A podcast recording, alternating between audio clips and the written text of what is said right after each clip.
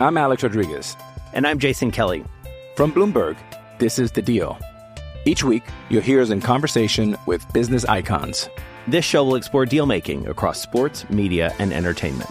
That is a harsh lesson in business. Sports is not And, uh, as simple you know, I- as bringing a bunch of big names together. I didn't want to do another stomp you out speech. It opened up so many more doors. The show is called The, The Deal. Listen to The Deal. Listen to The Deal on Spotify. With threats to our nation waiting around every corner, adaptability is more important than ever. When conditions change without notice, quick strategic thinking is crucial. And with obstacles consistently impending, determination is essential in overcoming them. It's this willingness, decisiveness, and resilience that sets Marines apart. With our fighting spirit, we don't just fight battles, we win them. Marines are the constant our nation counts on to fight the unknown. And through adaptable problem solving, we do just that. Learn more at marines.com.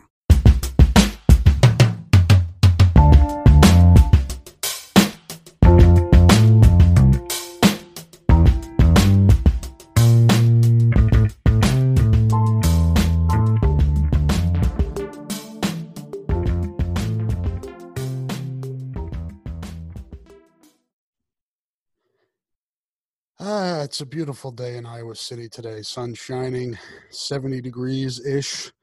Uh, just got back from a long walk and uh, settling in here for another Hawkeye Nation mailbag podcast. It is, I believe, June 23rd. Um, days really aren't, aren't important right now. Uh, the dates are, are uh, hard to pin down. It is a Wednesday and it's about 1.30 Central Time.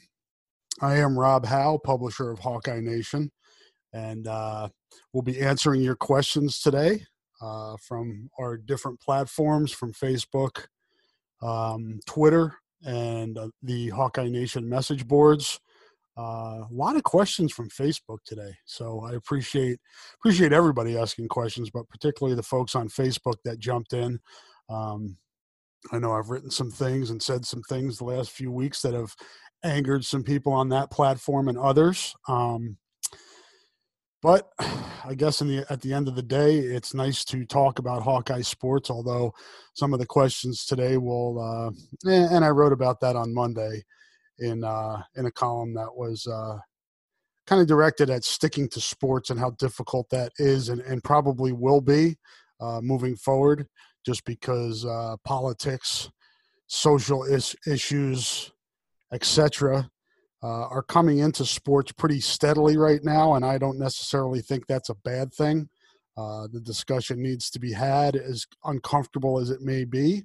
Um, but we'll certainly talk about sports too. I mean, that's kind of uh, that's I, I'm not going to say it's as important as the uh, as, as where our country is right now, economically, politically, and socially, but uh, we all love sports, and that's probably why you're listening to this and probably tired of hearing me talk about uh, different things outside of the sports world. But I think those worlds are colliding, and uh, as I said, I don't think that is a bad thing, um, if, as long as the discussion is uh, respectful and um, you know it's not intertwined with with any type of um, inequality for people based on race and gender and all that other stuff. And um, I, don't think there's any question that most uh, objective people would agree that uh, this country certainly needs to take steps forward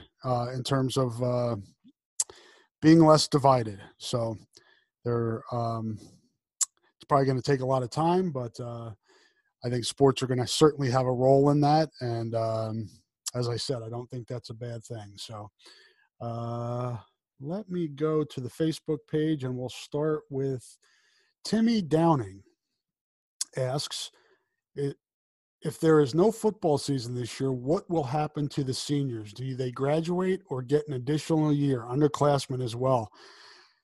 That's a uh, that's a that's a really good question, Timmy. Obviously, we have a little bit of a a look into uh, how that might be handled when when uh, the spring sports got canceled.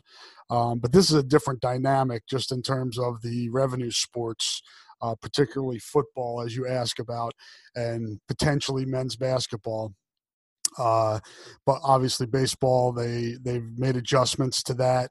Uh, but yeah, I mean, you know, what happens at the high school level? You know, um, because you know, I I have uh, um, uh, my son is in high school, and I have somebody. You know, uh, my our middle daughter is going to be in eighth grade. Um, so, you know, the they're we're already taking surveys and trying to uh, brainstorm what the best um, procedures are or what the best approach is to learning out of the classroom in uh, classrooms with reduced uh, attendance uh, you know, rotating, all that other stuff. So this kind of sports just kind of plays right into that. And uh, yeah, I mean, you, you know, people smarter than me, which is a large group, will come up with a way to uh, accommodate that. And that's can, you know, like with baseball, they had to, and softball and some other sports track, uh, the spring sports, they've had to expand rosters. Uh, you know allow for uh, more scholarship money to be raised and, and potentially given out to athletes. Uh, but yeah, that would be another. First of all, if there's no football, that's a huge, huge hit for uh, an athletic department. One that is going to be really tough to sustain and probably will come with casualties in the in the uh, form of you know sports going away, non-revenue sports going away. So uh, because football and, and, men's basketball pay the bills for the other sports. Uh, so without those two seasons, who knows what any of this is going to look like. Um, but this is about the student athletes, and I would think you're going to have to do everything you can to make sure that they are treated fairly. Um, I'm sure you'll have a, a certain number of players that will just go to the NFL, even if there is no season, that we're going to go to the NFL anyway. Maybe an Alaric Jackson, Ihmir Smith-Marsette, Chauncey Golston, uh, guys like that. Um, but then what do you do with all the other players? Do they do they just lose a year of eligibility? Um, you know, and and that not only that that you know the the year of development and, and playing the game and being scouted and all that. So certainly we've heard the word unprecedented a lot during this whole thing, but I really don't have a handle on what would happen. But I would hope that whatever they do, it's similar to the spring sports that really uh, do things to to best accommodate the athletes um, and give them the best chance at success in the future. So thanks for the question, Timmy. Uh, stay tuned on that front to see what happens. Let's hope there's some form of a football season uh, so we don't have to go down that road. Uh, Mike Sheets asked if someone is positive, are they quarantined? Oh, positive test for COVID 19, he's asking. Are they quarantined in a dorm room and food and things brought to them? Do you know where and how this is happening? I do not, Mike. Um, I can only speak to when we talked to Gary Barta. Oh shoot, that's probably been about a month ago when they first started. Uh, when we had a, a, Zoom press conference about the, you know, when they announced that players and coaches would be coming back to campus that they, you know, some schools, you know, self quarantined players in dorms. At Iowa, they're living, as far as I know, off campus. Maybe some of the true freshmen that have come in since then are in dorms. Um, but a lot, but most of the players are living off campus in, in apartments and out in the community and, uh, you know, interacting, going to grocery store, things like that. So it's, you know, there's no real, uh, bubble, if you will, like they're talking about doing in the NBA uh, in Orlando, where it's just a self-contained. Um, I think what you're seeing in college, you know, at Kansas State, at LSU, places where there are um, large, higher counts of cases, it's because the players are being college students. They're going out to parties or bars or whatever, and that just raises the you know raises the odds that there are going to be more cases so um, i'm really i will i will try to ask that question next time i get somebody at iowa uh, to uh, let me know how they are quarantining uh, i i would you know there's a there's a chance that whoever it is uh, is just quarantined in their apartment too because whoever they're living with obviously needs to be quarantined. So um, the contact tracing is what's going to make this the most interesting in my you know from my view because it's not just the guys that are testing positive or or um, girls that are testing positive in, in, you know women's basketball or other sports as they come back to campus but it's that contact taste contact tracing? Who have they been in contact with and having to quarantine them? So this is uh, it's certainly going to be interesting but uh, thanks for the for the uh, question mike and i will try to find out more definitively uh, what the process is like at iowa for the quarantines Tim Herzog asks, keep up the great work. Love the podcast. Not a question, but a comment, and I appreciate it, Tim. Thanks for checking in. Brett Holman, who is the front runner for the new strength and conditioning coach. He's obviously talking about Iowa football and who will um, step in now that Chris Doyle has and the university have uh, settled and parted ways. I just feel this interim coach can't be the answer considering he had had been by Doyle's side for many years. Thoughts? You know, I've had a lot of conversations with people that are very pro uh, Raimond Braithwaite, who is the interim strength and conditioning coach, who was with Coach Doyle for a decade and a half. Um, I don't think you could just, and I, and I get where you're coming from. He worked for Doyle, and you know maybe you try to connect the dots and say that you know he was part of the problem, but I don't know that, and I none of us know that.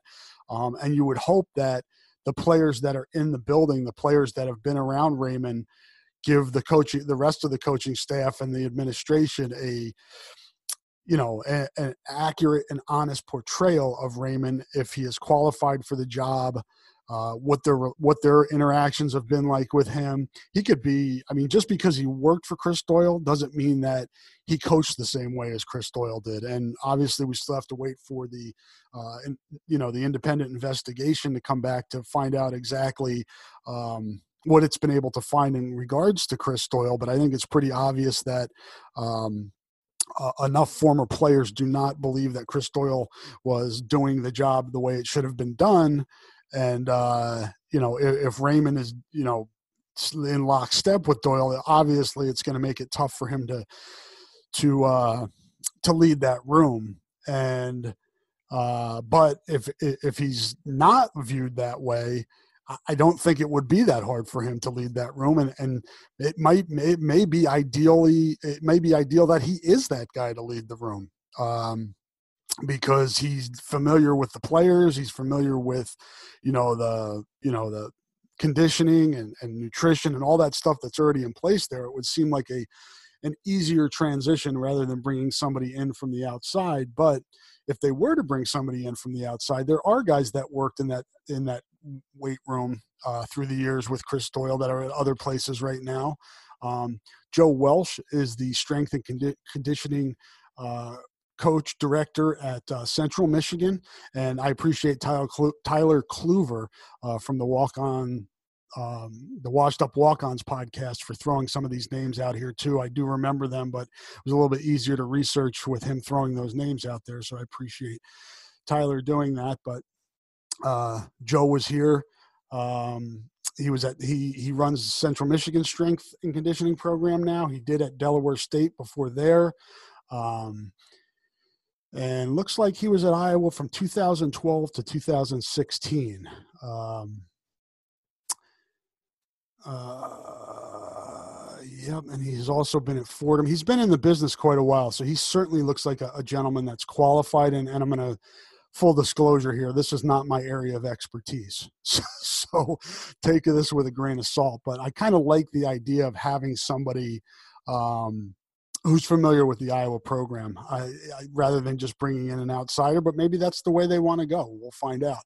Um, Mark Weisman is another one. Um, he was uh, after his playing career, he was uh, he was part of the strength and conditioning program. Uh, you know, and a nutrition and analytics specialist uh, early on in 2017, and then he was an assistant strength coach uh, in 18 and 19. And then this past off season, he was named the director of strength and conditioning at Southeast Missouri State for their football program. So, not as experienced as a guy like Joe Welsh, but certainly uh, a guy who's familiar with the program and is a former player. So, obviously, he has uh, certainly some things going for him as well. And it may not be a bad idea to just bring him back at some point anyway to work in strength and conditioning because he's somebody that's uh, very familiar with the program uh, and was a real asset when he was here. Uh, Nick DeMarco is another name that Kluver threw out there. Uh, he is the director of sports performance at Elon University. Uh, he was at Iowa for three years as an assistant strength and conditioning uh, coach. It looks like uh, 2014 to 2016, uh, and he played. Um, uh, he played in the NFL too with the Jets and, and the Ravens, so he's got some uh, some good experience there. Um, he worked for William Penn University as an intern role. So different guys right there. So that's four guys I think that uh, are really interesting names that could be candidates for this job, and it certainly will be interesting. We all know how important the job is and, and how vital it is to have somebody in that position, particularly at Iowa where development is so important. Uh, to have somebody that's very good at their job at developing players from a physical standpoint and from a nutritional standpoint. So it'll be interesting to see not only who that is, but how long that process takes. I would doubt we hear anything until after um, the investigation comes back. And then beyond that, you know, with the COVID that we've talked about and things going on there, are you going to be able to interview people and there's just that there are a lot of hurdles that have to be cleared there. So that's my uh, that's my info on that. Thanks for the question, Brett. I appreciate it. James Finnessy, I wonder how Iowa fans will feel about the student athletes making a statement when they take knees during the national anthem.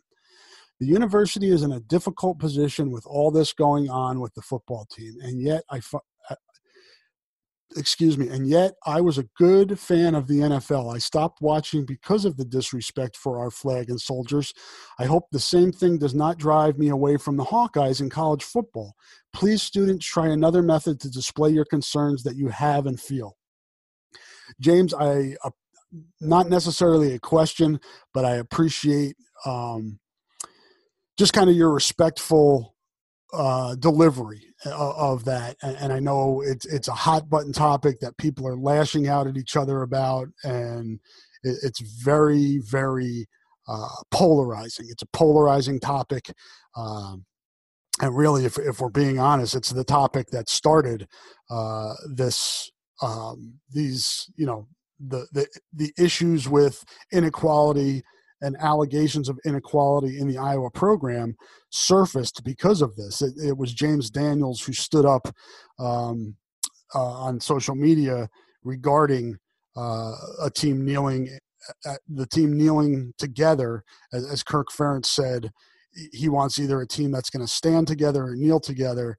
And James basically tweeted, "It's a program and a state that needs change, and kneeling would be as a team would be powerful." So then we've had Matt Hankins come out and say he doesn't. Um, it doesn't matter to him what the team decides. He's going to kneel. Uh, senior cornerback from Texas. Uh, Kaevon Merriweather came out and basically said that if you can't uh, handle that that they may kneel, uh, then you know and, and support them, uh, then they don't care if you're a fan. I think they probably care and they care about fans that support them. Uh, this is just going to be a very polarizing issue. There are going to be people like you, James, that are steadfast that if players kneel, it is disrespectful to the flag, and that is certainly your right to to feel that way, um, and you're not alone. I've heard from plenty of people that feel that way, um, but you know we we live in, in, what we hope is a free country that's becoming more equal by the day.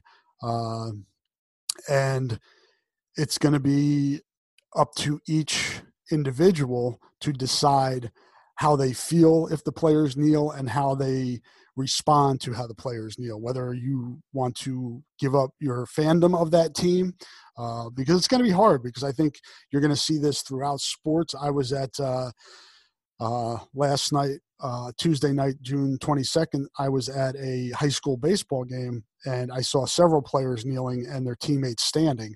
Um, and no, there was no big deal made of it Nobody screamed at them. It just was done. They played the anthem.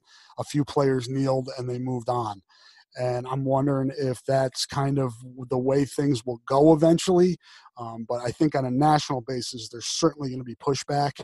Um, to what degree, I don't know.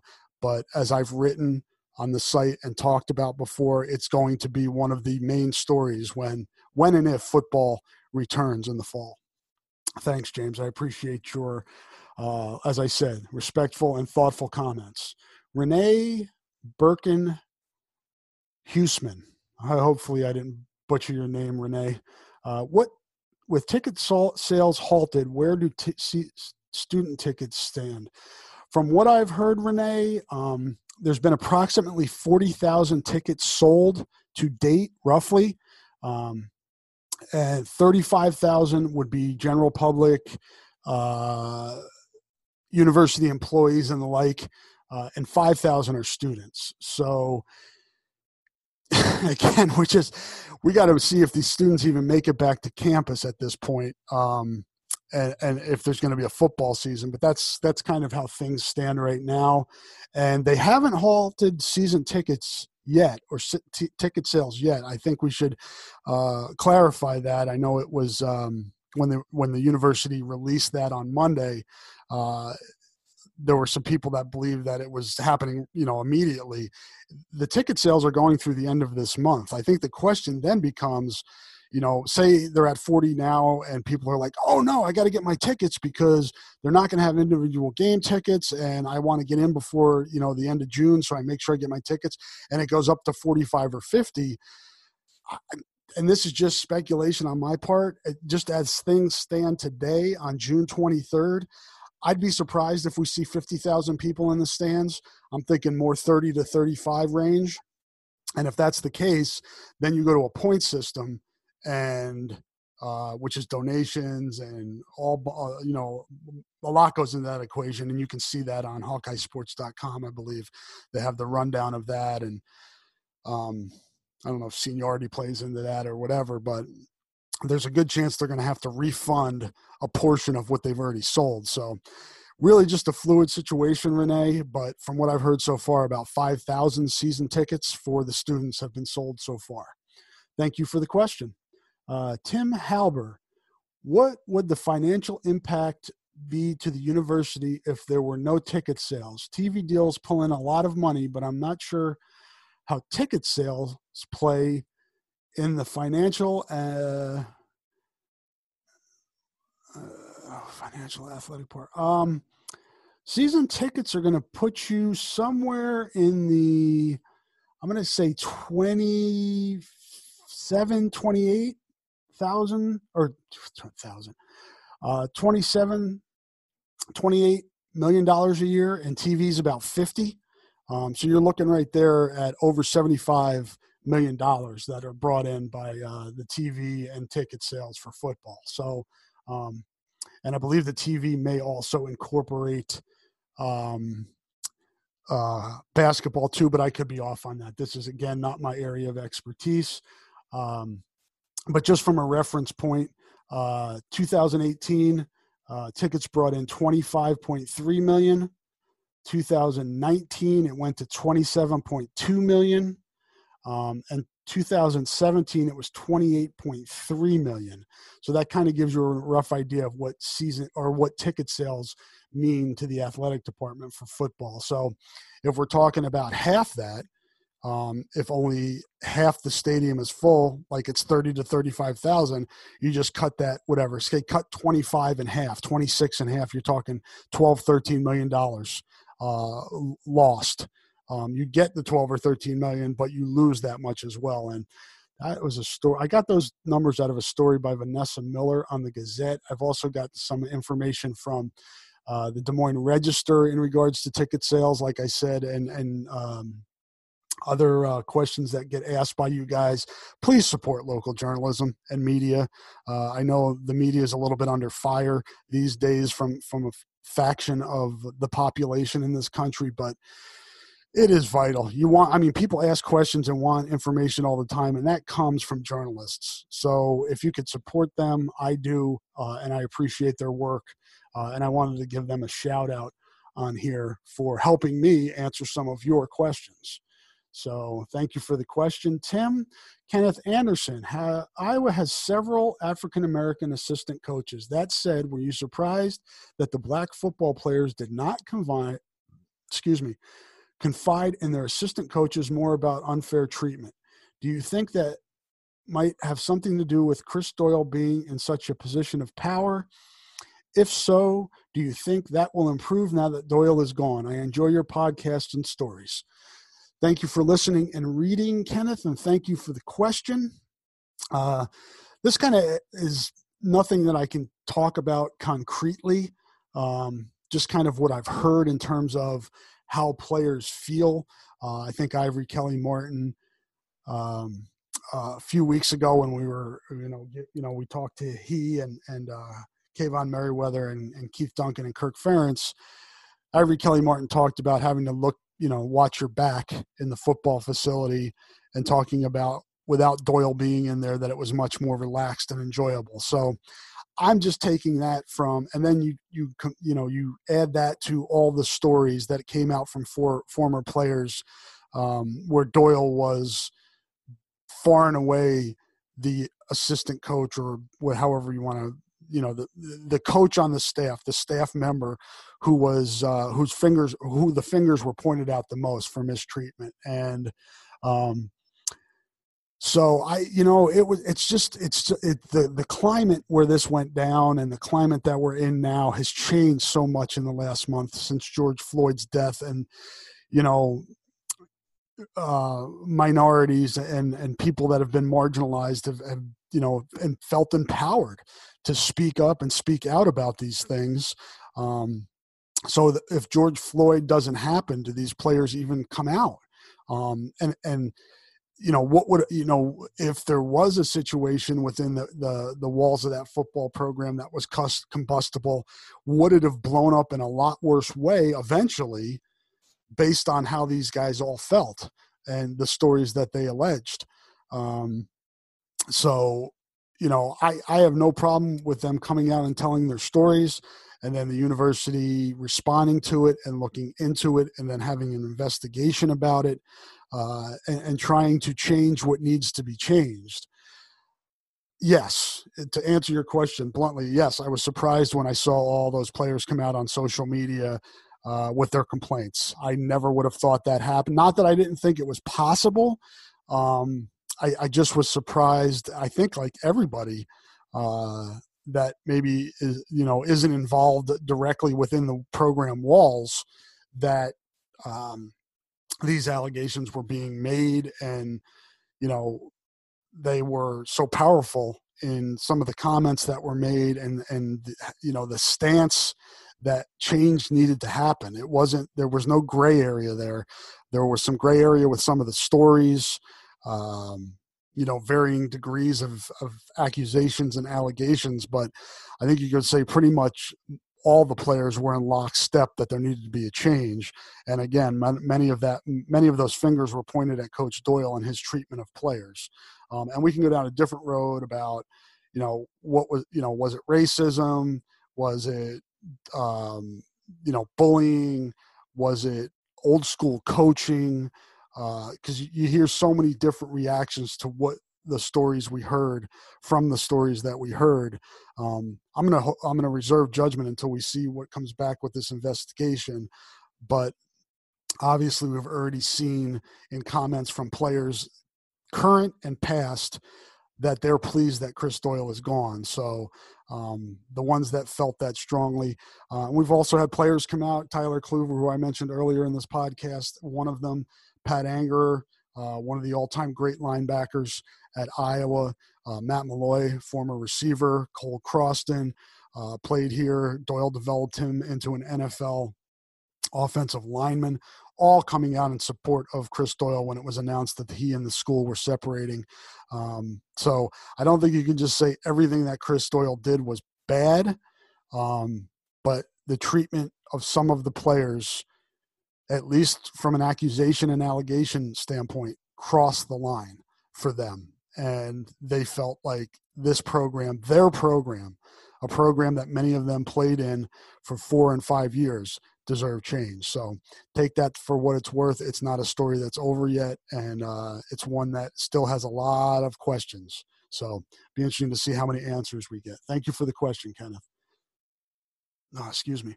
Ate chili for lunch. That was not a good idea to do that before recording this podcast. And uh, I'm sorry if that gives you an unpleasant visual.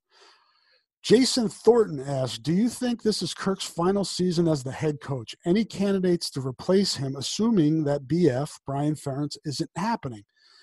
I think it's going to be real hard for Brian Ferentz to be to succeed his father after this story, uh, just from accusations from former players.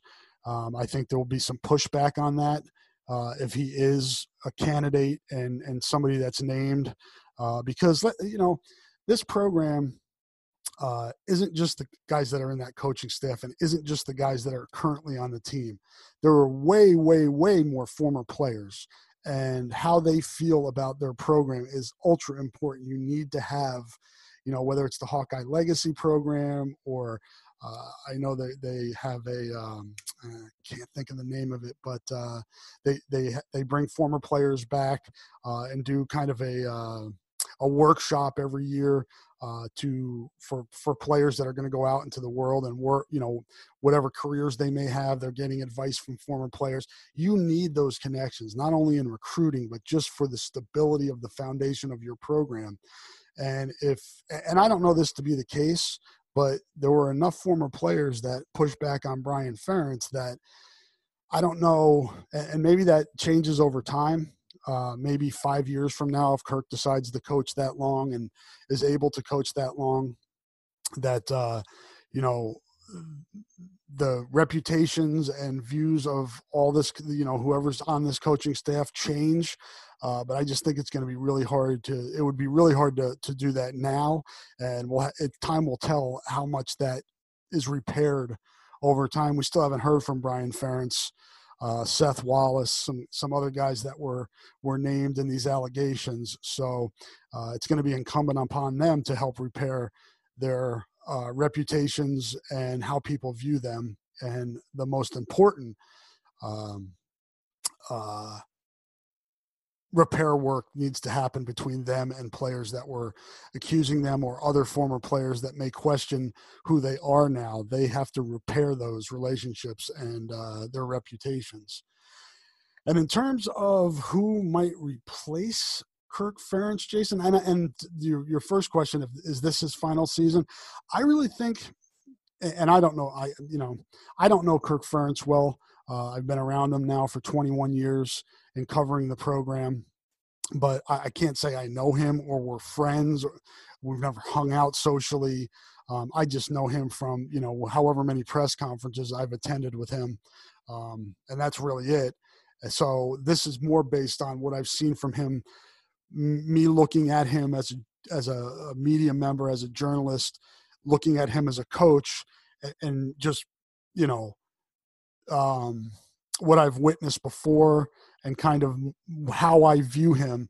And I don't think there's any way he wants to um, leave here without repairing his legacy. Without, I mean, this is always going to be a part of it now, but he can also help foster change and as we've written about and talked about, push Iowa into the forefront of change uh, as a model for, for programs around the country. And if he can be the leader of that, that would to him be much a, a much more uh, uh, what's the word I'm looking for desirable way to go out. And I think he cares enough to want to do that. And can he do that?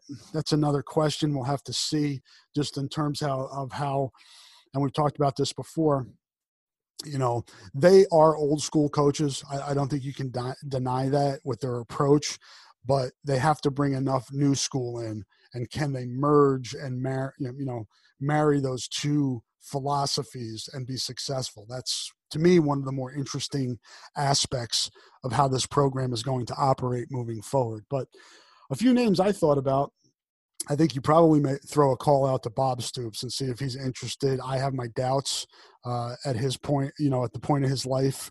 Um, I, I don't know how old Bob is now. He's probably 60, 61, somewhere in there. That it'd be, you know, even though it's his alma mater, I don't know if he wants to to put that on his plate. He's uh, had some several years now of being away and enjoying life and his family and his his kids play at, at Oklahoma. So, not sure that would be a, um, a move that he would make. His brother, uh, Mark Stoops, the head coach at Kentucky, I think would be a candidate. Uh, he's done a nice job at that school where it's hard to win in football in a very tough conference, and he's had quite a bit of success there. Has rec- recruited really well, and not only in the South, but he's you know recruited up into Ohio and Michigan, uh, and done well in those states. So I think from a recruiting standpoint, it's certainly I, don't think it would be that difficult of a transition for him. Uh, Jay Norvell uh, you know, he's been in coaching now for a long time. Former player for for uh, Hayden Fry. Uh, he's the head coach at Nevada right now. I would think that he would get a look. And Jerry Montgomery, who's been in, college and is now the defensive line coach with the Green Bay Packers. If you remember, Kirk Ferentz was the offensive line coach with uh, the Baltimore Ravens at the time. I think Jerry Montgomery would make a very inter- interesting candidate. He played for both Hayden Fry and Kirk Ferentz. Uh, he's cut his teeth and, and worked his way up the ladder uh, in coaching. And uh, I think he would certainly be somebody to get a look. So, some names out that I throw out there that that have that interest me that I I would think would interest Iowa, and then certainly you could go outside of the Hawkeye family. Um, and, and, if that's the case, it, it, who knows what would it would be? Uh, and I appreciate that question, Jason. Uh, Brent Ross, man, we're still on Facebook. This is the last Facebook question. Brent Ross, given the recent cases of coronavirus since the team reconvened, do you think the season actually gets played this year? If so, how many games do you think they will play? I touched on the, the virus. We've got so much going on this year, just in terms of uh, uh, life changing moments in 2020. But obviously, this coronavirus will not go away and uh, is kind of creeping back into the consciousness of America again uh, after it looked like uh, the quarantine and shutdown um, was doing its job to flatten the curve. Then things opened up again, and now cases are on the rise. And I'm not going to go into that politically and uh, go down that rabbit hole, but I will say I have no idea, Brent, uh, I do think there'll be some type of football season. Um, I don't know what it will look like. I don't know if it'll be a split season where they play some in the fall and then some in the spring. Uh, I don't know if they play a little bit in the fall and the rest in the spring. I've said this before on this podcast, and I believe this still to be the case. And we talked about it earlier in this podcast in terms of ticket sales and revenue and how important football is to an athletic department um, they're they're going to do everything they can to play as many football games as they can whenever they can in this fiscal year, which will begin July 1st next week. Um, so, however they figure that out and however they do that, I think I think it's a big reason why they're trying to start as soon as possible. So, even if they have to break up the season, uh, they get they really get a whole year to try to get that revenue. Uh, to, to try to raise the revenue through ticket sales and, and TV deals and all the other stuff, um, you know, merchandise, everything they can do to um, increase the budget, get as much money as they can in the budget, they're going to do. Um, I know I've, I've seen some models where they're all you know there's been talk to just play 10 conference games in the big 10 I, I think that's probably on the table which is kind of weird for iowa because that would wipe out iowa's non-conference schedule which is iowa state uni and northern illinois all teams that could you know conceivably come here the day of the game and leave after the game and not have to stay in town and go back to their own quote unquote bubble. So um, you know, so you're throwing out three teams that are, you know, bus rides away for, you know, you know, Rutgers or Michigan or somebody else from the other division. So interesting times indeed. I don't know what we're going to see. I think we'll see at least some football in the fall. What that will look like, I really have no idea. I appreciate that question, Brent, and everybody on Facebook. And uh, I'll post that up again next week to get you guys to throw some questions my way. Uh, let's see here. We will go to Twitter next. E at NBA underscore fan underscore 2014 asked, How far will Iowa Hoops get in the NCAA tournament? And do you agree with Lunardi, Joe Lunardi of ESPN, that is, who has them as a three seed? Um, fair questions. How far will Iowa get? That's hard for me to know without seeing the bracket and kind of doing uh, match, basketball matchups are so, and they are in every sport, but basketball in particular. Um, I think Iowa has the type of team that can get to the Final Four, and, and, a team that can get to the Final Four certainly has a chance to win it all. So I would put that out there as the ceiling for this team. Um, I have no problem at all doing that, and that obviously that's contingent on Luka Garza coming back. I believe as we sit here today, June 23rd, uh, at 2:02 p.m. Central Time. I think his plan is to come back, or that's the most likely scenario for Luka Garza. But I also think things can change here in the next couple months before he has to decide one way or the other. Uh, what the college basketball season is going to look like, as we've talked about on this podcast. What if college football gets canceled to the spring? Will there be college basketball?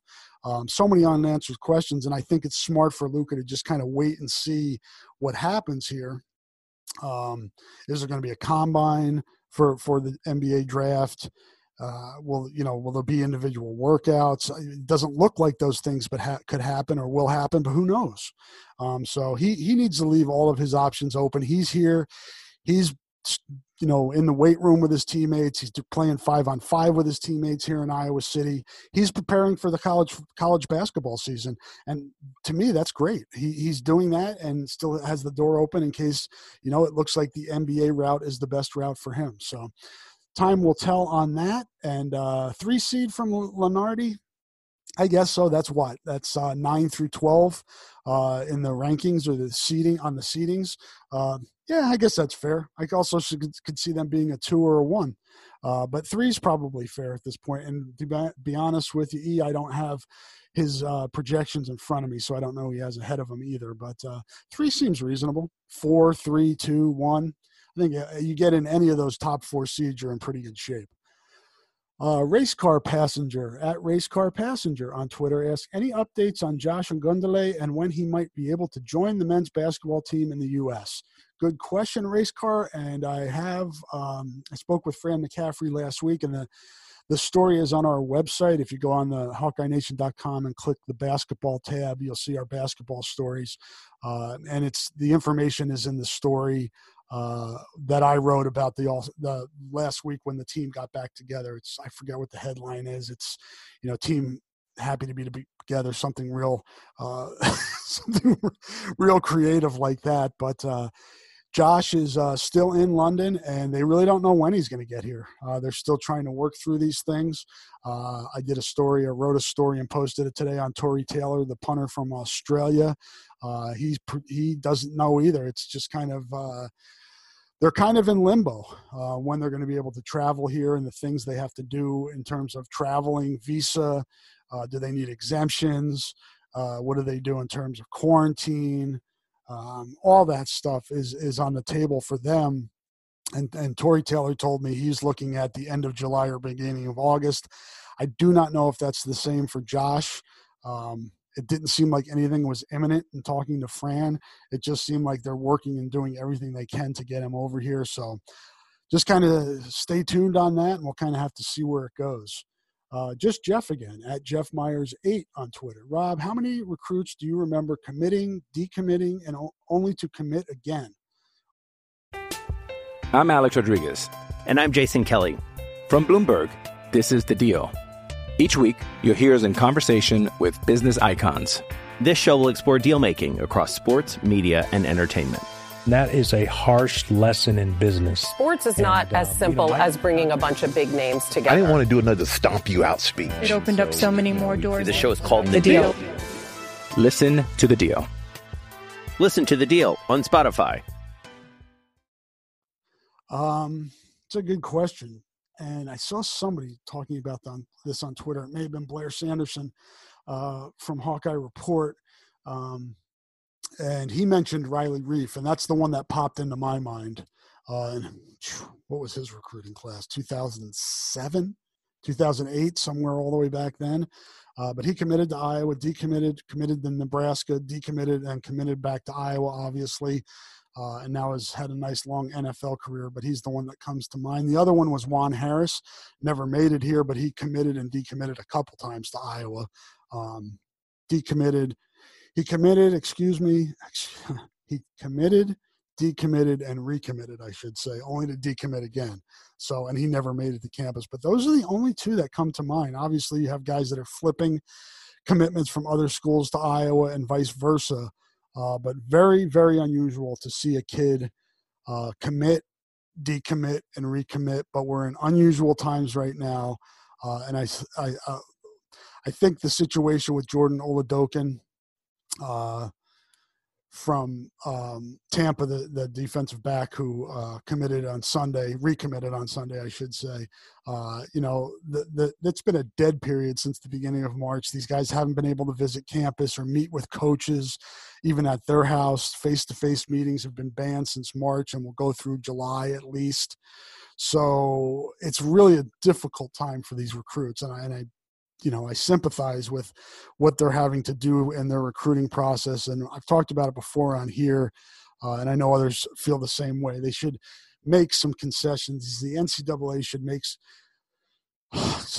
you know, concede some some of the rules, um, loosen some of the rules for these guys when things do, if they do open back up again, to give them a chance and college coaches a chance for to evaluate and and uh, be able to build relationships that were not able to be built all spring and into the summer. So those are the only two I can remember, Jeff. But I'm sure if somebody's listening to this podcast, feel free to uh, reach out to us and let us know if we missed anybody. Uh, this question was asked by Hawkeye Observer at Hawkeye Observer um, on Twitter. If Iowa beats Ohio State this year, what does that game look like based on what you know about each team's personnel? Ooh, that's a good question. Um, I know Justin Fields is a really good quarterback, and I was breaking in a new quarterback who I do feel uh, has a has a, a, chance to be really good in, Spencer Petras. But obviously, Justin Fields is one of the best in the country, uh, and Ohio State is loaded at the skill positions. They did lose um, Dobbins to the pros as well, and and they they lose guys to the pros and just kind of reload there. But um, obviously, that's going to be a, a daunting task for Iowa to go into Columbus if that's the case, and if that game happens, and try to get that win. I saw some early lines on that game at like 17 or 18. If that gives you any idea, I was usually not. Uh, Iowa certainly is an underdog at times, but usually not by you know 17, 18 points. So, um, and that obviously is fluid as well. But what that game would look like, um, I, you know, I think Iowa's best chance is to, um, you know, control the clock, make it a four quarter game. I know that's cliche, uh, but with a team as, as, as, as explosive as the Buckeyes are on offense with, with a guy, you know, you know, the, uh, with a signal caller that's that dangerous, um, I really think you want to keep him off the field as much as possible. So running the football to me is is uh, paramount, and I think if you kept the game low twenties and below, uh, much better chance to win. And I know people are probably, you know, rolling their eyes right now and pointing back to to 2017 Ohio State here. Um, yeah, I don't think that was wonderful, and it was on Big Ten Network again the other day, and I enjoyed watching it again. But uh, I, yeah, I don't see Iowa putting up 50 on Ohio State, and I think Iowa would be best served ball control, control the clock, four quarter game, um, and then win it late. Uh, that would be um, that would be how I think that game would look. But other people could think it would look different, and I'm okay with that because it's opinion. Um, thank you for the question, Hawkeye, Hawkeye Observer. And I know you asked that like last week, and I appreciate you bringing that back to my attention today. Uh, Cubman, Uh, Andy Paw, Rules One on Twitter. How likely do you think is college football will have reduced schedule, or do you, or that they even play at all? Um, yeah, Andy, I, I, touched on this question from a Facebook uh, user who asked similar a similar question. I do think there will be college football in some form between uh, July 1st that's coming up of 2020 and July 1st of 2021. They'll do everything they can to make as much money as they can for their athletic department. So they'll I, I can't even imagine. I would love to get a look at all the different models there are uh, throughout the country for what college football can look like because I think some of them would be really entertaining and some of them would be uh, out in left field. But I certainly would. Uh, I would certainly would eh, would love to uh, get a look at some of the administrators there in, in, conferences that are involved in this and just see uh, you know what what some of those models and, and outlines might look like so we'll get to learn uh, you know it's tough being patient it's tough trying to trying to think what's gonna things are gonna look like in another over anyway the, the first game's more than two months away who the heck knows what's gonna happen between now I should say the first scheduled game excuse me, Chili's coming back on me again, uh, is another, you know, another uh, more than a couple months away. So just kind of have to see how things go here. Hopefully, uh, hopefully the uh, the coronavirus does not uh, run away again on us, get or get out of control. I guess for the rest of this summer. Um, and hopefully the players have learned now from the first few cases that uh, going to parties, going out to bars, if you want to play football, don't do that. Thank you for the question, Cub man. Matt Dolman at Mr. Dolman on Twitter asks, "Have you heard from any former black basketball players about their experiences at Iowa? All the re- all the talk recently has been about the football program. Is the difference due to the coaches, number of athletes on the team, or the way players are coached in each sport?" That's a really good question, Matt, and not that I'm trying to avoid it at all, but I think that's probably the factors that you mentioned and more. Um, I, saw that uh, Matt, uh, Mike from the Gazette, again, support local journalism, uh, talked to Tyler Cook, uh, who's been very outspoken about uh, racial injustice in this country. Uh, and he talked about how much he enjoyed his time at Iowa and did not feel, you know, any inequality or racism. Um, and I'm friends with guys that have gone through this program and have talked to some of them. Just haven't felt it on the basketball side. And that's not to say they haven't been uncomfortable.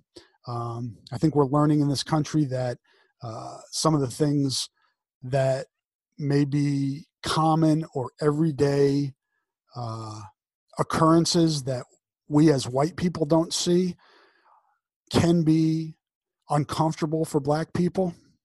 And uh, you know in a state and uh, um, in a city and area that's predominantly white i would be surprised if those guys hadn't felt that in some way shape or form.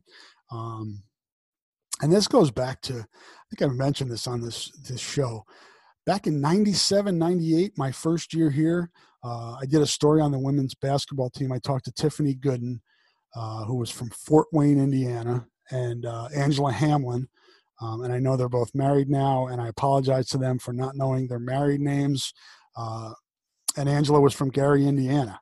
Um, and they had a culture shock when they came to Iowa. And I've heard um, Ronnie Harmon on the radio talk about that. Uh, we had um, uh, Danan Hughes, who's from New Jersey, talk about that on our podcast.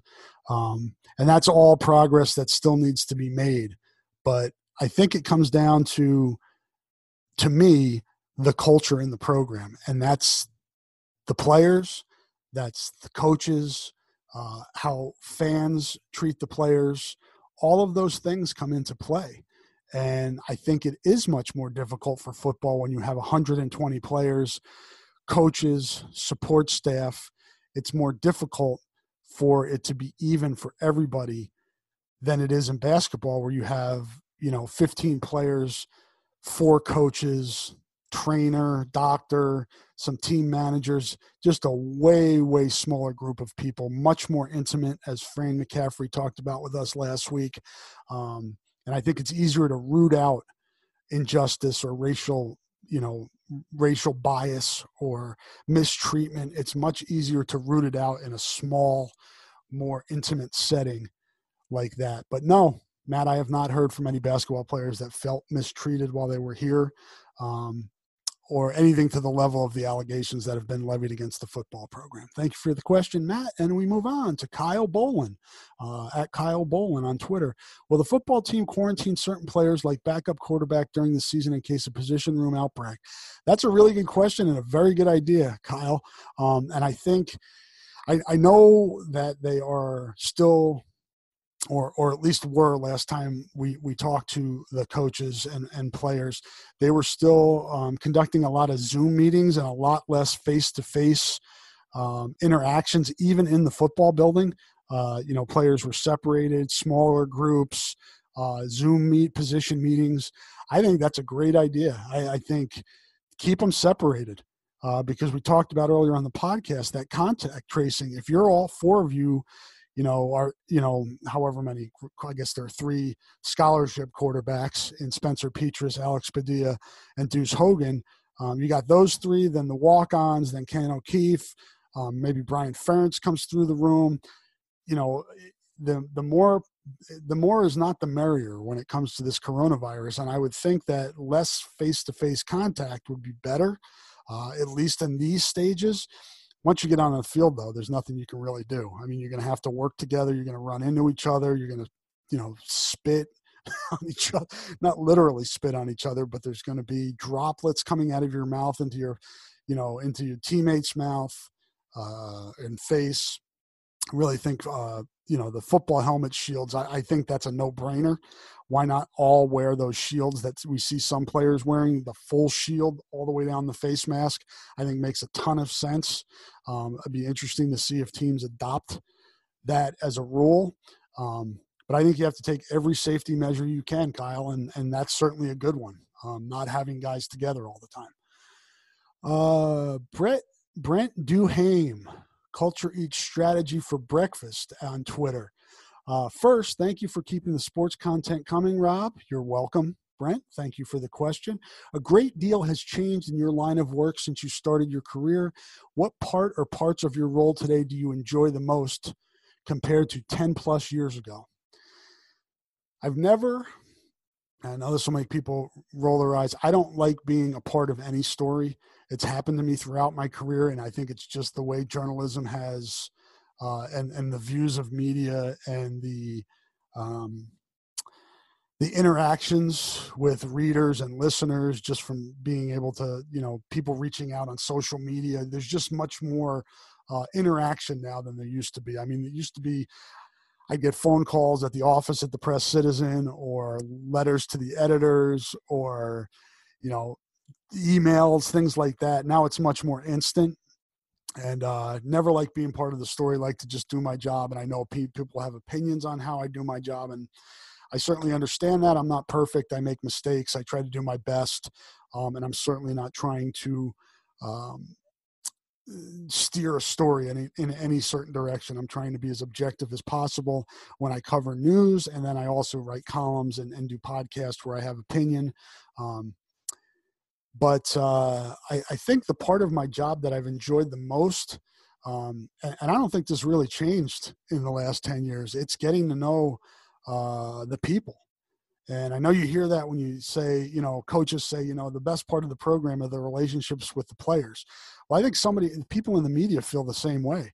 Um, not only the relationships that I have long relationships I have with people in the media in Iowa and elsewhere in the country that I've known from, you know, other Big Ten schools or just other schools, but also the relationships with the players through the years. You know, going back and getting Drew Tate on on the podcast this spring and, and going down memory lane with him and all. I mean, there's so, and I just mentioned Drew because that one I felt was such a um, he did such a good job with that interview and, and expressing his feelings and, and, letting people know what it was like and where he is now and how and then just watching these guys grow and have their own families and getting you know Colin Cole and getting to know his wife now and you know through the years getting to know coaches. Um, there are a lot of coaches through the years that I feel like uh, I consider friends. Um, I won't name names because I don't want to alienate people that I you know, that will say just try to connect dots and say, ah, see, he's out to get so and so, but that's not the case. Um, and you know, but but more the players I, and just getting and their families, you know, covering recruiting, getting to know parents, getting to know players through the years, uh, and those relationships that I still have today from, uh, you know, twenty to twenty five years ago. Um, I still have relationships with high school play, people that I covered back when I worked at newspapers in New Jersey. Um, and those are people are like, you know, when I first started out of college, those people are close to my age, you know. So really it's about the relationships. And I know you hear that a lot in life and that's cliche, but writing feature stories on those people, getting to know them, um, is, is really the most enjoyable part of this job. And really that's what I thought I would be getting into when I started this job but then you have the off the field stuff from whatever Pierre Pierce uh, to you know the rhabdo to this current situation. Uh, you know there there there are. Uh, I guess you know I was probably Pollyanna pie in the sky when I got into this business, thinking I'd just go to games and write about write stories about games because that was certainly naive on my part. But I appreciate the question, Brent. Um, and now we will move on to the Hawkeye Nation message boards. Um, not a lot of questions on here. I think a lot of people are still mad at me on the message boards, uh, but that's okay. Let's go to the football board first. I don't think I have many here, so this shouldn't take much longer if you're starting to get tired of hearing me talk. Uh, Hawkeyes Gone Wild asks, What do you think Iowa's record will be? At best, I see eight and four. Thank you, Rob. Keep up the good work. Thank you, Hawks Gone Wild, and thank you for not. Um, thank you for sticking with us on Hawkeye Nation. Um, that's a good question. I, I am going to reserve like a, a, number right now. I think eight and four is certainly reasonable, and I think that would be a really good season at Iowa when you consider having a new quarterback and the and the difficulty of this schedule. Um, I think seven five is possible. I think nine and three is possible. I think probably from that seven and five to nine and three range, but there are just so many intangibles here, unknowns, uh, factors that could play into this, just in terms of how many games will be played, um, where will they be played? Will there be fans in the stands? Uh, what players may get sick and not be able to play. There are just, I, you know, if you're gambling on this season, good luck because uh, you could have something come out right before kickoff. You've got, you know, I don't know what people bet these days. I don't gamble anymore, uh, other than to play fantasy sports. But you've got a hundred bucks, say, on, you know, a, a certain team comes out an hour before kickoff. You got that bet down. Oh, by the way, the sort the starting quarterback, receiver, and running back all have coronavirus and are in quarantine. you know how does that how do how do the bookmakers handle that how do the casinos handle that just just a, such a strange time right now in this country but uh hawks gone wild i think you're probably on it i think eight and four is probably the median prediction right now and, and certainly one that i, I think uh, you could view as a um, a successful season. And, and and also not all eight and fours, seven and fives, nine and threes are created equal. Obviously, you want to win the most games, but you know if that eight and four is losses to Iowa State, Minnesota, Wisconsin, Ohio State, you know you know, or Nebraska. I mean, if it, it, certain teams that it's it's all a lot of it is perception too. Whatever teams you lose to, how fans perceive that loss. Like if you lose to Nebraska at home, that's going or Iowa State at home, that's going to freak people out. But then if you go and win at Penn State, um, you know that that that loss to Iowa State at home still hangs on there. So just trying to uh, trying to differentiate here that there are different uh, all records are not created. All eight and four records are not created equally. SSC Kelly, I've already asked you mine. This is just a reminder. Your thoughts on recruiting class staying intact during this rough time? Yeah, Kelly, I um, I've talked about this and, and written about this. Um, I did a story, I believe, last week where I talked to um, Xavier uh, Kwankpa from I, I'm, i know I'm butchering his last name, uh, defensive back from Southeast Polk, uh, who was confident that Iowa would recover from this and and do what's necessary to make change. Skyler Bell, a receiver, uh, 2021 receiver uh, from Connecticut, who was teammate, high school teammates with Diante Vines, who just arrived here in this recent class, who said he certainly has paid attention to the story.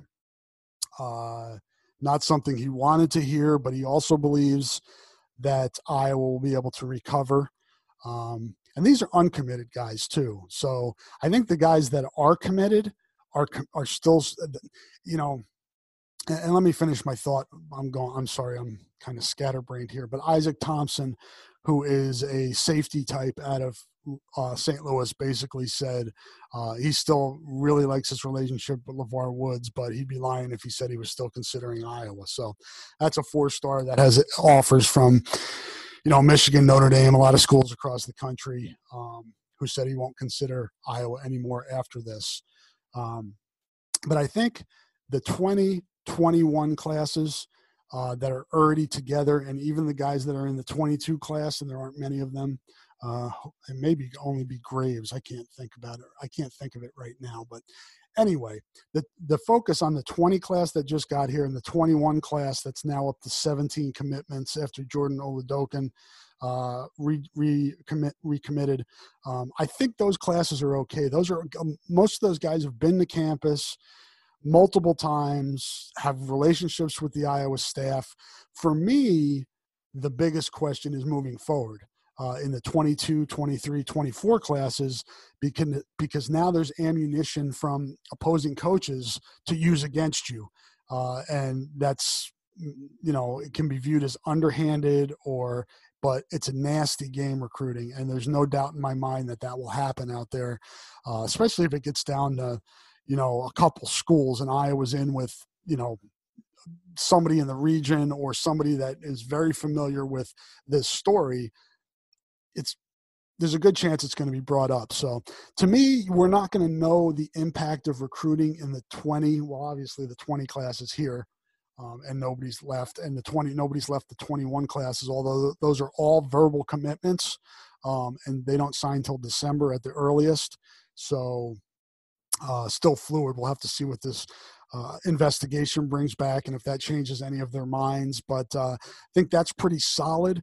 Again, it's going to be those recruiting classes moving forward. And that's why it's so important for Iowa to do well this year and next year on the field to show that they that's one way of showing that you've dealt with this problem if the team is together enough to win football games and then also your current players um, advocating for the program's changes. That is going to be vitally important because the coaches can talk to their blue in the face about, yeah, these are the changes we're making. We want to make the changes. You know, uh, that's great and it's important, but it's when these kids come on visits and meet with current players and get to ask their peers how they view the program now and what changes have been made and do they believe that things are going in the right direction because those especially when they're like those junior days there's a lot of times there's the coaches aren't around and they have player panels where the parents and the players the recruits can ask the current players questions. Those are all going to be really important and then official visits when they go out and you know well if they can go out again but whenever they're hanging out um, you know what type of feedback they get from current players. I think that's one of the most vital parts of this whole puzzle. Thank you for the question, Kelly. Uh, B uh, B Gold asks, "Do you believe DJ's story in regards to KF having the cops raid his drug house as well as?" I'm sorry to laugh. I I am sorry to laugh. It's not a funny story, but it is a little bit funny that I'm re- I'm talking about somebody raiding a football player's drug house, uh, as well as boasting about his the about his plan the night before to DJ's foster parents.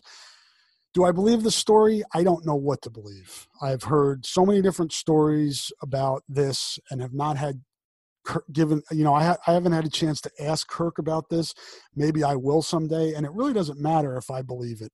Um, it seems far fetched. I don't know why Kirk would want to do something like that. I don't know why he would do something like that. I think it's possible that Kirk said to Derrell's foster parents, you know, I've I've got something for you or something like that, and not meant this. Um, obviously, Derrell and his foster parents believe that that that's what he meant because of the timing of it. Um, but I do I believe that Kirk was in cahoots with the with the police department to get his receiver arrested. That I don't believe. Um, could Kirk have mentioned it to somebody who then rolled on Derrell and made a phone call and then? But I mean, it's so hard to know unless that stuff is on record. And I think if it was on record, it would have already been. Um, and I've seen those records from back in the day. There's nothing on record of that, so it's really a he said he said. Um, so I do I believe that story in full? No, I don't. I, there's got to be more of an explanation there as to what went down. Um, and I believe Derrell ended up with a marijuana possession after all of that anyway. Um, it's and I've written about this before. It's sad that one of the best receivers in the history of football program is not still welcome back to the football program. There have been players on this team that um, have had other run-ins with the law and been convicted of things, uh, marijuana possession and what have you, that uh, aren't alienated from the program. And uh, it's unfortunate that one of the better receivers in the history of the program is no longer a part of the program. And I think some of his teammates would would like that to change, uh, but that's another story for another day. Um, but to to be firm, because I know you're you're wanting me to know to to answer your question. Just answer the question. Do I believe that Kirk Ferentz told the cops to raid Derrell's house? No, I do not believe that. I don't know what went down and how it happened, but I do not believe that Kirk went to the cops and told them to raid his house. Uh, but I would be open to evidence to the contrary if it was there, but I don't think that's there. Um, Mo Tigerhawk, will this independent investigation turn up anything, or was it just lip service by the university? And was Doyle the scapegoat to let the other coaches continue at Iowa? Yeah, that's that's asking a lot of speculation. I, I appreciate that. I would love answers to those questions as well, um, particularly the second question of Doyle being a scapegoat. Um, and we've touched on this in the podcast. I don't know if he was, if you consider him a, scapegoat. I will say that the majority of the allegations or the, a large the largest number of allegations against the staff were directed at Doyle. So in that sense, I don't think that that you know it was inequitable or it, it's saving the other coaches um, because he was the guy named. Um, and in terms of saving the other coaches, that ties into the first part of your question, which was, uh, will the and you use quotation marks independent investigation. I always wonder how independent these are when the university is paying the bill.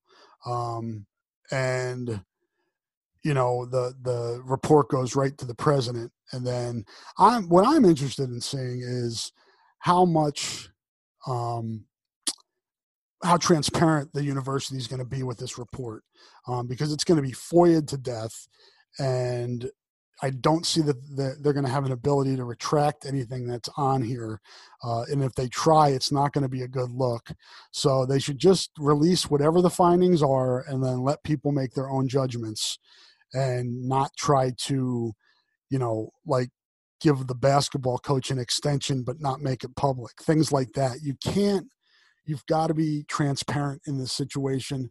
But to answer your questions, uh, I don't know if Chris Doyle was a scapegoat, and I don't know how independent this investigation is. So, I didn't really answer your questions. I, I speculated on what what uh, I think speculation is needed to answer those questions because I don't have the answers. I'm not sure who does at this point.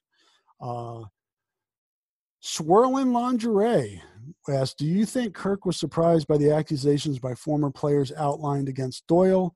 Or rather, do you think Kirk was aware of the bullying culture, but did didn't previously understand how upsetting and harmful it was to the players even years later? Or do you think he also knew that, but was only forced to take action publicly once explosive racial elements came into play and the situation spun out of control.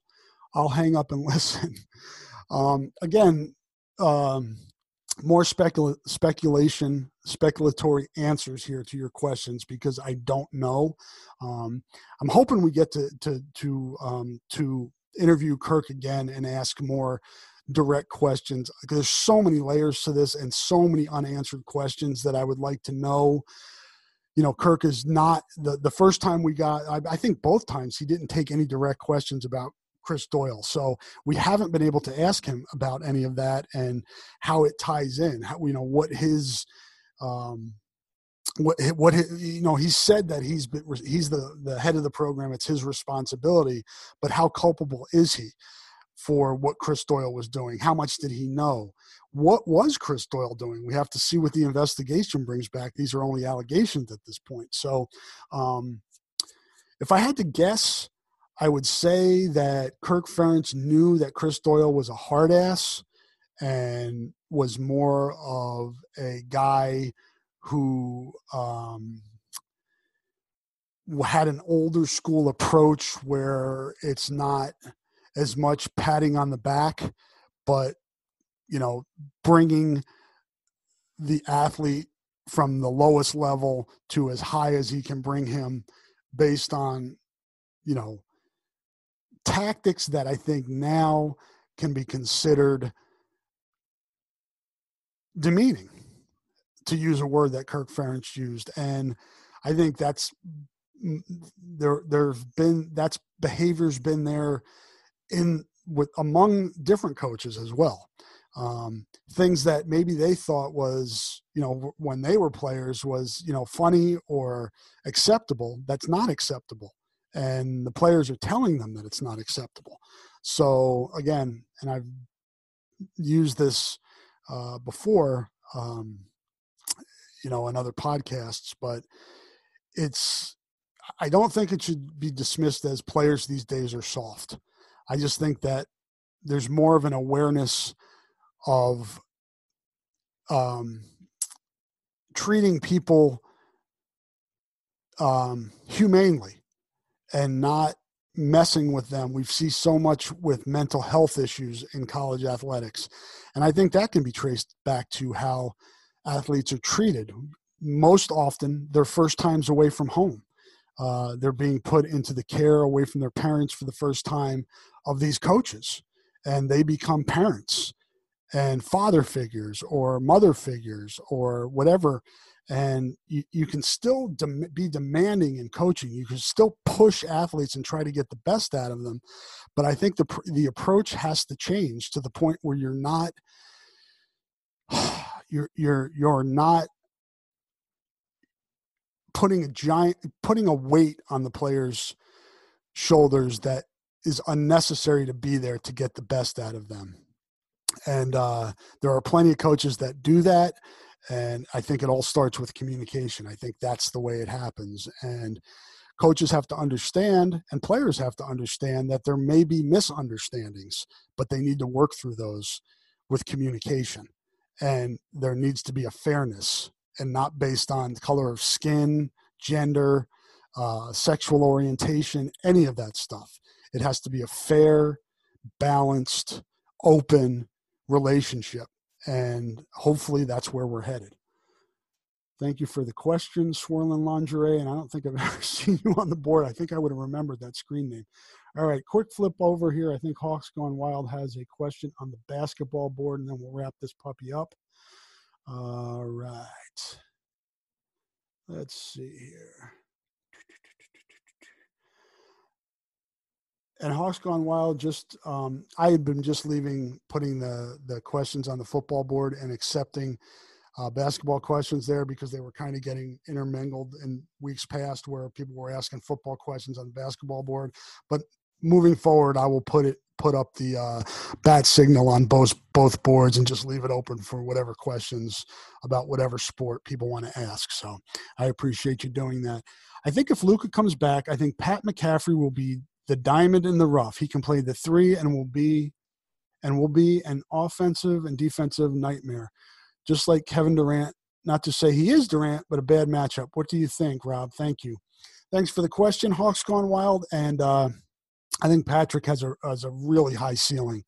Um, the question for him, and and spoke to him last last month, and and had a podcast and also a story on him up on the site.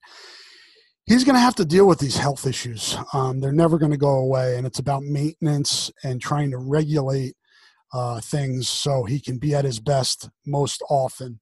And that's still a work in progress. So I don't know how much we can expect from Patrick this year. I think this is an ongoing progress, excuse me, process that they're trying to figure out. He's had a little bit of uh, let's say a setback, but he's had some he's had some tough days since they've been back to campus, uh, and it's um, it, like I say, and he said it's going to be it, it it's going to be an ongoing um, issue, health issue that he's going to have to deal with uh, throughout probably his career and most likely his life. So um, that's always something to keep an eye on. But from just a basketball standpoint, he is just an intriguing player. Uh, he's got a decent outside shot. Uh, he's long. Uh, he's athletic. Um, but a lot of it's going to come to how much weight and how much strength strength he can you know, he's been up over 200 pounds now for the first time. If he can maintain his strength and stamina, and maybe it's more, you know, short stints like Nicholas Baer played, where you play all out and maybe play in, you know, in a deep roster this year, you play fewer minutes, but you play uh, balls out for a lack of better term.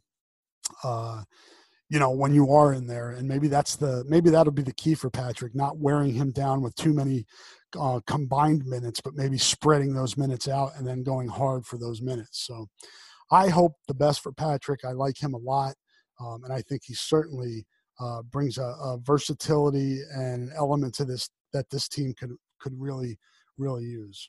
So thank you for that question, Hawk, Hawks Gone Wild, and I think that wraps it up. I think we went for at least an hour. I apologize if that went too long, but I appreciate and am thankful for all of the questions you guys brought to me today. It's good to to talk some sports along with uh, the COVID and, and things that are going on. Um, uh, you know, around the programs that aren't related to games and competitions. Uh, as I said at the top of the podcast, I think that that discussion is going to continue here, uh, but there's no reason we can't discuss that and discuss sports at the same time.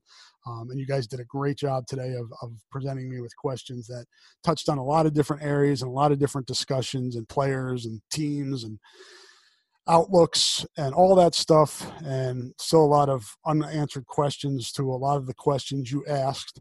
And hopefully as we move forward here we will get more answers.